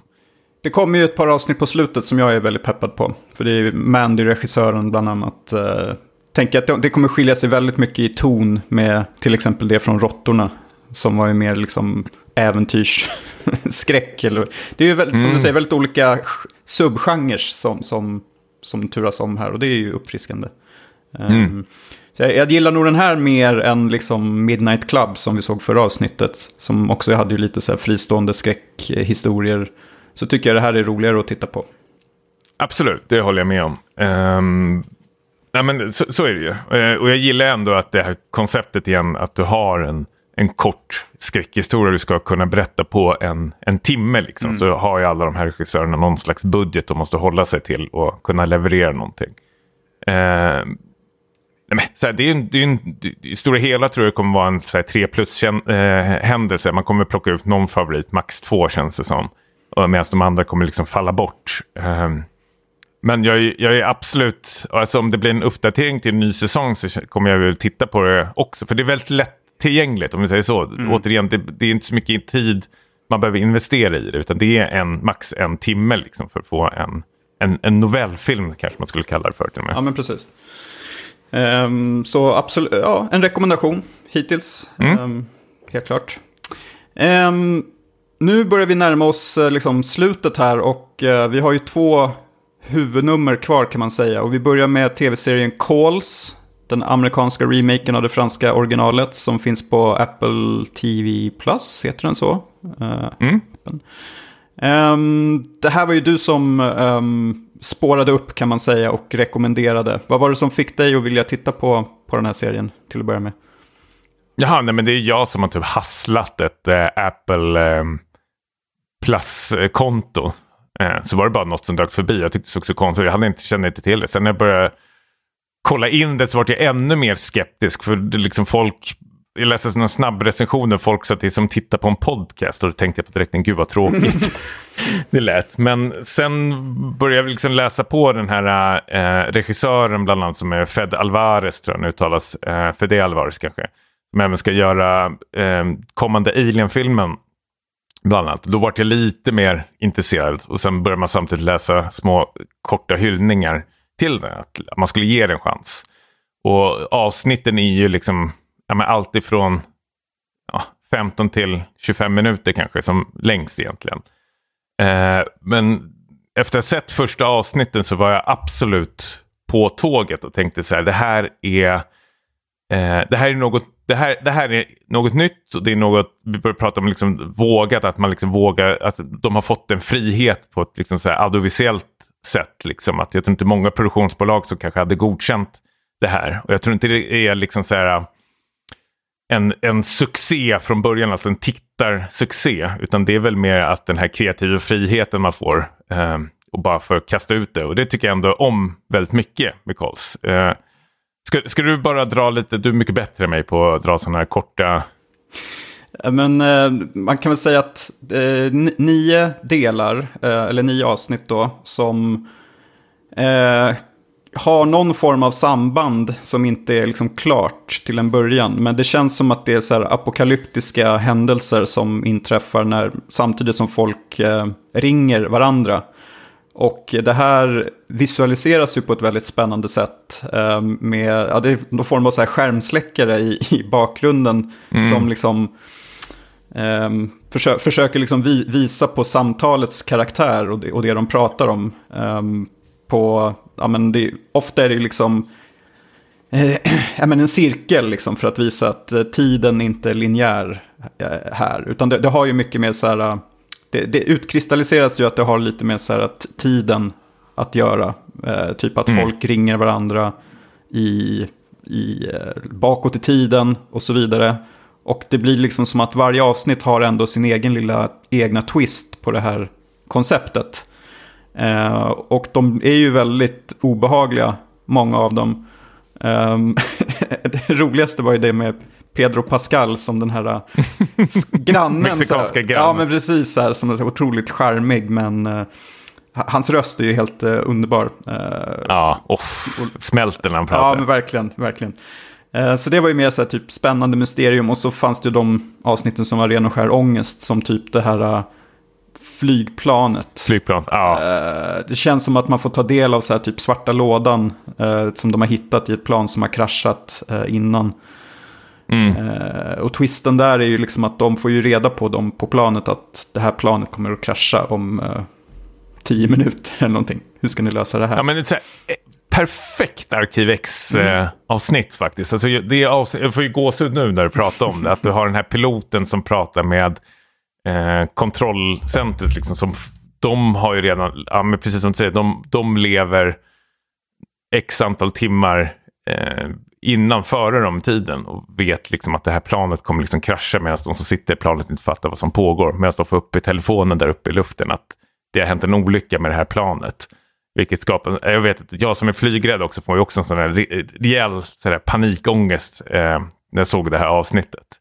Eh, och jag tycker det är så skickligt att de lyckas fånga det med bara ljud egentligen. Att du lyckas ändå sätta dig in i de här situationerna utan att liksom eh, måla upp det på det sättet att det ska liksom filmas av eller någonting sånt där. Utan du, du, man kan föreställa det eh, själv egentligen. Nästan. Det är väldigt målande beskrivningar och Precis. otroligt duktiga röstskådisar ehm, på, på liksom överlag. Ehm, och um, ja, men framförallt ja, men de två sista avsnitten, flygplanet och um, sista avsnittet där man kan få någon form av förklaring kring vad det är som händer. Det var väl de som lyfte upp serien för mig till en Fem plus! poängare. Är det det? Ja, det är det. Ja. Ja, den var, den var liknar ju ingenting annat då, förutom det franska originalet förmodligen. Men eh, nu, nu, nu var det den här vi såg och eh, det, blir, det här blir väl liksom originalet för vår del. Eh, Jag är inte jättesugen på att kolla in originalet om jag ska vara ärlig. Det, jag tyckte det här var så pass bra. Ja. Men jag kände lite samma sak. Och man är inte så jättesugen på en säsong två heller. Va? Jag tycker det är, är den, den avslutar bra. Eh, och jag förstår om säsong två skulle komma, då skulle det kanske vara ett nytt case, eller vad man nu ska kalla för. Men samtidigt känner jag, då är det gjort redan. Att man, man, man är så otroligt nöjd över det här. Och precis som du säger så blir man väldigt så här, den, den knyter ihop väldigt bra i slutet. Så man vill inte ha mer, utan man har varit med om en resa och det blir svårt liksom att... Eh, eh, Ja, det blir, man kan inte Ja, to- vi toppa det liksom, eller återupprepa Nej, succén. Uh, nej, det här känns som att den mår bra av att bara vara en engångsgrej eh, faktiskt. Ja. jag var lite skeptisk om du skulle gilla det här eller inte. Att du skulle tycka det var jobbigt. För jag vet att du, när vi sitter och pratar, du och jag och våra vänner, då brukar du alltid zona ut och göra något annat. Jag tänker så här, det här, det här blir otroligt jobbigt för Niklas när de ska sitta och lyssna på andra och deras känslor. Ja, ja men ehm, hade det varit en podd De kanske hade viktigare saker att säga än vad vi Ja, det hade. är lite, lite mer angeläget faktiskt. Men hade det varit en podd, Nästa gång vi träffas ska jag få panikångest eller någonting. En Panikattack och då bara kanske jag ly- skrika. lyssnar lite. ja, men jag, tycker, jag tycker faktiskt att det funkar. Alltså som en podd hade det nog inte riktigt varit samma, samma grej faktiskt. Det gör ju väldigt mycket med hur de liksom belyser vissa liksom ord och zoomar in Mm. på saker och sånt. Så att det, Det är Skitsnyggt gjort det, Ja, alltså, verkligen. vissa saker. Alltså, det blir väldigt levande också. Man, man kan ju tro i början att det är bara två texter där det står namnen och så är det bara någon frekvensvåg som rör sig. Men den gör ju någonting med de här frekvensvågorna, att den liksom målar upp någonting ännu mer. Det kan vara känslor och allting sånt där. Mm. Eh, och jag tycker det, det är så jävla eh, snyggt egentligen. Eh, hur de har lyckats med det. Såg du den här med hörlurar? eh, jo, med mina eh, Sony... No- Svindyra. eh, nej, em- de- Ja, för fan. det var du Jag som tipsade mig om dem. Det var noise cancelling. Ja, det var du som öppnade plånboken. Ja, det det. kan jag rekommendera alla att göra eh, för att se den här Ja, serien. öppna plånboken. Öppna plånboken. Ja. Ja. Nej, men, eh, ja, men precis. Jag tror, eller jag är rätt så säker på att man ska se det här med ett par feta lurar också. Ehm, faktiskt. Eh, varm rekommendation från alla oss, Mm. båda oss. Finns på Apple TV Plus som sagt. Eh, Ja. Då måste vi skynda oss till slutet här. Det blir långt avsnitt igen. Men eh, ska vi varna för spoilers på Barbarian? Eh, Ja, det, Barbarian kommer vi tog spoila faktiskt. Eh, så om ni inte har sett den så eh, rekommenderar vi att stänga av ja, faktiskt. det är en film som vinner på att eh, inte känna till någonting. För det är många roliga vändningar i den här filmen. Eh, om jag får fråga dig då på, på en gång, hade du sett någon trailer eller liksom kollat något innan eller var du helt blank när du... Helt blank. Jag eh, läste vilka skådespelare som skulle vara med och när jag såg Bill Skarsgård så suckade jag lite inombords. Eh, kommer jag ihåg att jag tänkte så här, alltså, jag har ingenting emot Bill Skarsgård men jag kände att ja, men det här kan man nästan förvänta sig vad det kommer bli egentligen. Och sen började eh, recensionerna eh, och din hype eh, började eh, trilla in. Och då fick jag väl upp ögonen för dem mer. Men jag, vet, ja, men jag ser inte trailers överhuvudtaget faktiskt senaste tiden. Nej. Det är väldigt eh, sällan jag gör det. Jag kanske läser lite någon kort synopsis om filmen. Men trailer försöker jag hålla mig undan ifrån alla filmer. Om det inte är typ någon actionrökare jag inte bryr mig så mycket om. Nej men det är Själv samma här. Ehm, och jag hade Ja. ju inte kollat upp här. Jag visste att Justin Long skulle vara med. Som inte liksom, man, man inte har sett på, jag vet inte, sen Dodgeball eller någonting sånt. Ehm, Ja, men han är väl Kevin Smiths eh, polare. ja, men han är väl med i hans filmer ganska mycket. Eh, Ja. Så det var ju lite intressant. Det var det jag satt och klurade på när filmen börjar. För det börjar ju med hon, eh, oh, nu har jag inte hennes namn. Georgina Campbell. Just det. Som är med i den där. Vi pratade om All My Friends Hate Me för någon eh, sedan. Precis. Och Black Mirror har väl varit med i. Ja, för hon- har ju bokat då ett Airbnb i så här, ett väldigt nedgånget kvarter i eh, så här, Detroits förorter. Eh, Och så visar det sig att Bill Skarsgård har redan bokat det här boendet. Och så ska de liksom försöka fundera ut hur de ska göra liksom. Och det slutar med att de får bo där båda två. Eh, Och då satt jag och funderade så här, okej, när kommer Justin Long in i, i bilden? Så här, är det någon tredje person som har bokat fel eller vad, vad är det som händer? Men riktigt så... Det blir någon slags här Charlie Chaplin-komedi. Farskomedi och springa i dörrar. Ja. här. Ehm, Det hade jag uppskattat förstås. ja, det, det hade man gillat. Två, två sexbrytare och en, eh, ja, Ja, en baby. en baby.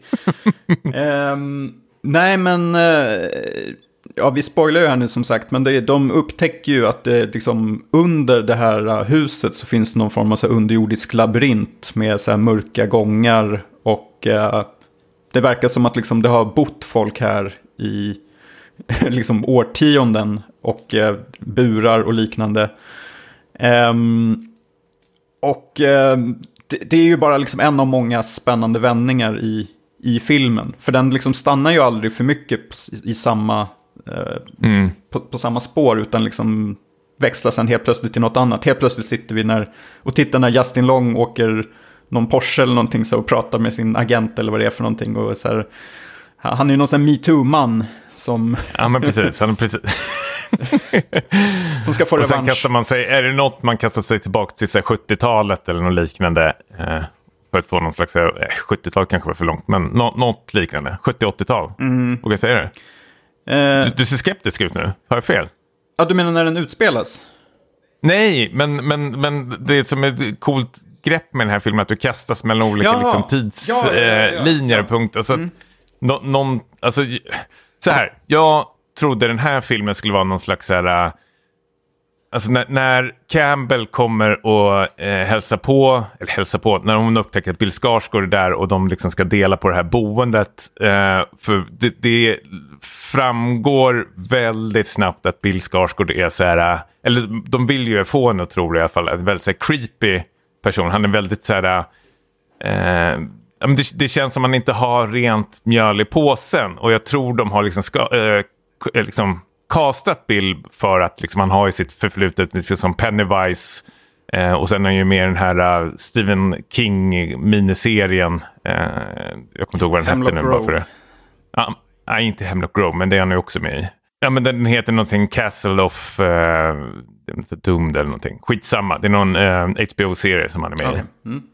Eh, så jag tänkte ju att på direkten att han är någon slags skurk eh, i det här. Och man märker att hon Campbell, liksom, i början är hon väldigt sådär, tillbaka, dragen såklart mot honom. Väldigt, alltså det handlar väl mycket om sådär, mantoxity eh, egentligen. Men sen liksom såhär vet liksom Bill Skarsgårds karaktär liksom hur han liksom ska få hennes uppmärksamhet. Att de håller på att jobba inom samma bransch. Och då börjar jag på direkten säga, hmm, har han gjort liksom Research. lite research? ja. Om henne. Det var väldigt så här, obehagligt och säkert när hon liksom föll för honom för det. Mm, ja, Men sen när man liksom märker mer och mer, att, eller säkert desto längre in, att Bill Skarsgård är, han är ju rätt så, han är ju snäll egentligen. ja precis, jag menar väl. Eller han är det han liksom fram, han precis. Eh, vilket var väldigt så här, uppfriskande eh, kände jag, att det tar en sån vändning, eh, den filmen. Men att han även har det här, jag har läst lite folk, liksom, har ju pratat om den här, den här, att den här filmen är lite mentoxity. På grund av att liksom Bill Skarsgård är väldigt så här, snäll, tillmötesgående i början och så här, lyssna på henne och man tror att det liksom finns sån här, alltså, vad kallar man för att det finns eh, en, en tanke bakom det, att man vill ligga eller någonting sånt där. Och det kanske finns, men sen liksom när de, hon får liksom panik och upptäcker den här eh, underjordiska gången och vill bara dra därifrån så vänder ju Bill helt plötsligt liksom sin... eh, ja, men ha, ha, alltså från att han liksom så här, uh, har ha skaffat någon så här tillit så utnyttjar han det tvärtom och ska ändå gå ner där och utforska. Liksom. Jag vet inte om det är liksom för att bevisa sin manlighet eller ibland kan det bli väldigt så här, övertydligt men jag gillar ändå det på något snyggt sätt att de, de vänder upp och ner väldigt mycket på karaktärerna helt plötsligt och deras känslor. Och nu stannar vi bara i de första 40 minuterna också i filmen.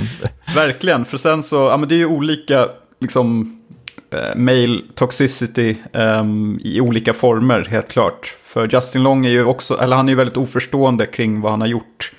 Eh, och man tänker ju att hans ark i filmen kommer vara att han liksom blir en snäll kille på slutet och liksom har insett. Mm. Men, Nej, men, du har jätte, förlåt, innan Mm, du går vidare, jag tror jag vet vad du ska säga. Men, men han, Justin Long spelar så otroligt bra när han får reda på att han har blivit metooad. Mm.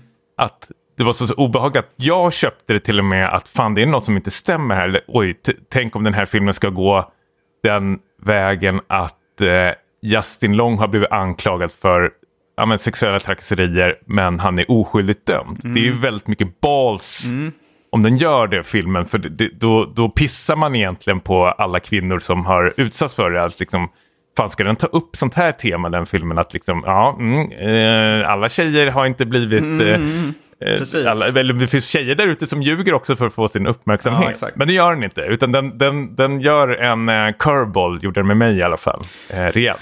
Precis. Ehm, och det är ju liksom... Jag satt också och gissade där och tänkte okej, nu, nu är den inne på lite farligt område här. Men den gjorde en väldigt så här, bra grej av det, tycker jag. Ehm, sen är det så här, om det är något man ska klaga på med filmen så är det väl att karaktärerna är ju ganska så här, dumma många gånger. Alltså Justin Long är ju så här överdrivet eh, girig. Typ hans första reaktion när han upptäcker den här underjordiska gången är att ta fram måttbandet och ska hålla på och mäta typ så här, och se hur... Jag tycker det var skitkul. Ja, det var roligt så här, för det är så överdrivet men... eh, Nej, nej, men han, han är ju på botten av liksom så här, han, han är ju, de, han äger ju den där eh, huset och försöker liksom så utnyttja varenda kvadrat han kan för liksom hyra ut det till som en extra bonad och ta mer betalt utav det. Eh, och jag gillar ändå att det liksom speglar den här girigheten i honom. Jag tyckte det var eh, genialiskt, vet, men det, jag, ty- jag tyckte det var väldigt kul faktiskt. Ja, Men du menar att man kanske, en normal person hade kanske reagerat annorlunda? ja, men när han såg liksom burarna och, och sånt där nere. Ehm, det, det känns som den här klassiska skräckfilmsgrejen att han, han borde kanske inte ha gått eh, ner där. Eh, och hon borde kanske inte gjort det heller, även fast Bill var, var nere och hade problem.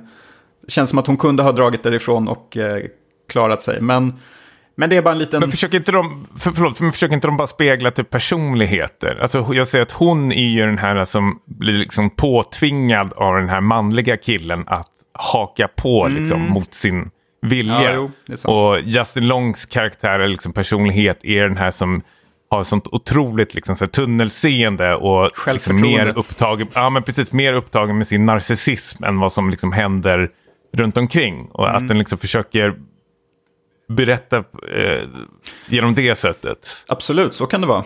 Ehm, nu när du säger Nej, det. så är Så det. är det. Facit. Ja. Men, och sen hoppar ju filmen ytterligare då till början av 80-talet. Och då kände jag så här, yes, nu får vi en origin story på det här. Nu kommer de visa vad det är som har hänt. Eh, och det tyckte jag var helt underbart. Ehm, och vi, vi nämnde ju Arkivex uh, här. Och typ ett av mina favoritavsnitt där som var läskigast var ju det som hette typ Home. Där det var inavel med en mamma och typ hennes tre mm. söner ute på landsbygden. Som var sjukt läskigt. Det är ju något liknande som försiggår här då med den här typ seriemördaren som har väl börjat liksom jag tror det är här som hemma hos dig. Att... här? Nej, i... i, um... I... Det var ju tråkigt. Ja, det var ju tråkigt. ja. I källan där att han... Um... Ja, han har ju alla videobanden på alla han har mördat och pappan. Um... Han är en gammal gubbe som ligger där och ruttnar. Uh... Och den här... Uh... Ja, men apropå det, liksom det här budskapet med typ mail toxicity går ju i linje med, med det. För den här uh, monstret om man säger är väl egentligen bara en, så här, en ma mamma, mammafigur som vill ta hand om de här äh, inkräktarna. Ähm, men inte förstår riktigt att hon, äh, hon, hon, är lite för våldsam bitvis och så. Mm. Ähm, så det den, den går ju springer förbi ett nafs den här filmen och är väldigt liksom tight. Uh, inget jag hade velat klippa bort direkt. Uh, Nej.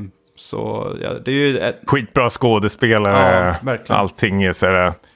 Um, jag gillar monsterdesignen mm. uh, också, än vad man ska kalla det. Jag tycker de var så här perfekt obehaglig.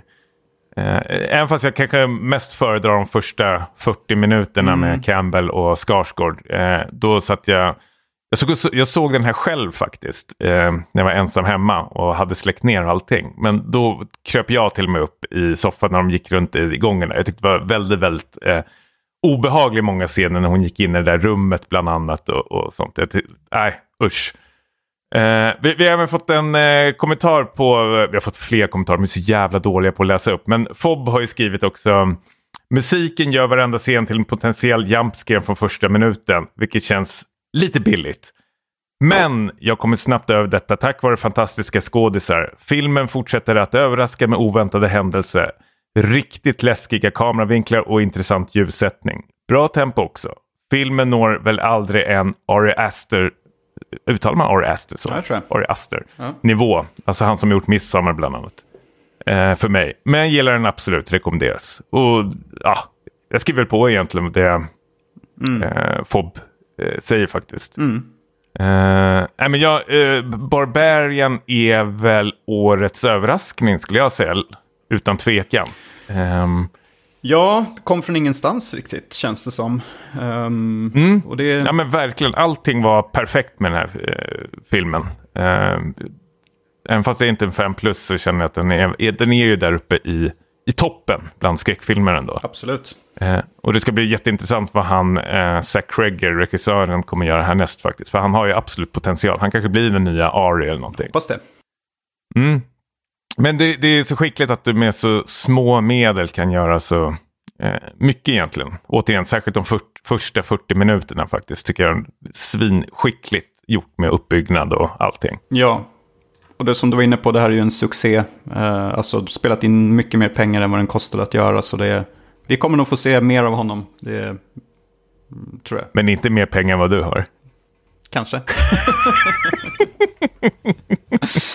ja. Aj, aj, aj. aj, aj. Ska vi tacka för oss eller? Jag tror vi måste göra det, för det här har blivit väldigt mm. eh, långt. Eh, men det har varit roligt att, att köra de här halloween-avsnitten. Eh, får göra något liknande nästa år. Faktiskt, och vi vill tacka alla lyssnare, särskilt ni som är på Discord också och eh, kommenterar, uppdaterar och, och, och, skriver massor med så många saker. Jag kan ju säga på direkt att vi läser ju allting, sen är vi skitdåliga du och jag kanske på att svara på allting. Men det, vi absolut läser vi allting och allting uppskattas jättemycket och det är så jävla trevligt gäng på Discord. Och, Tack alla andra som lyssnar också på de här avsnitten. Jag fattar inte hur ni orkar, men extra tack till folk som verkligen orkar eh, lägga ut lite extra content på Discord-kanalen. Det finns vissa som lägger upp, liksom, ja, men det kan komma en ny trailer eller någon så här nyhet och bara ta någon printscreen och lägga upp. Och det är så jävla härligt att bara läsa sånt. Sen kanske man inte kommenterar varje gång, men jag, ni, ni, ska veta att det uppskattas från oss eh, båda jättemycket. Um... Då är det det. Har jag rövslickat klart? Ja, nu. Precis, nu räcker det. Staplar du därifrån. Mm.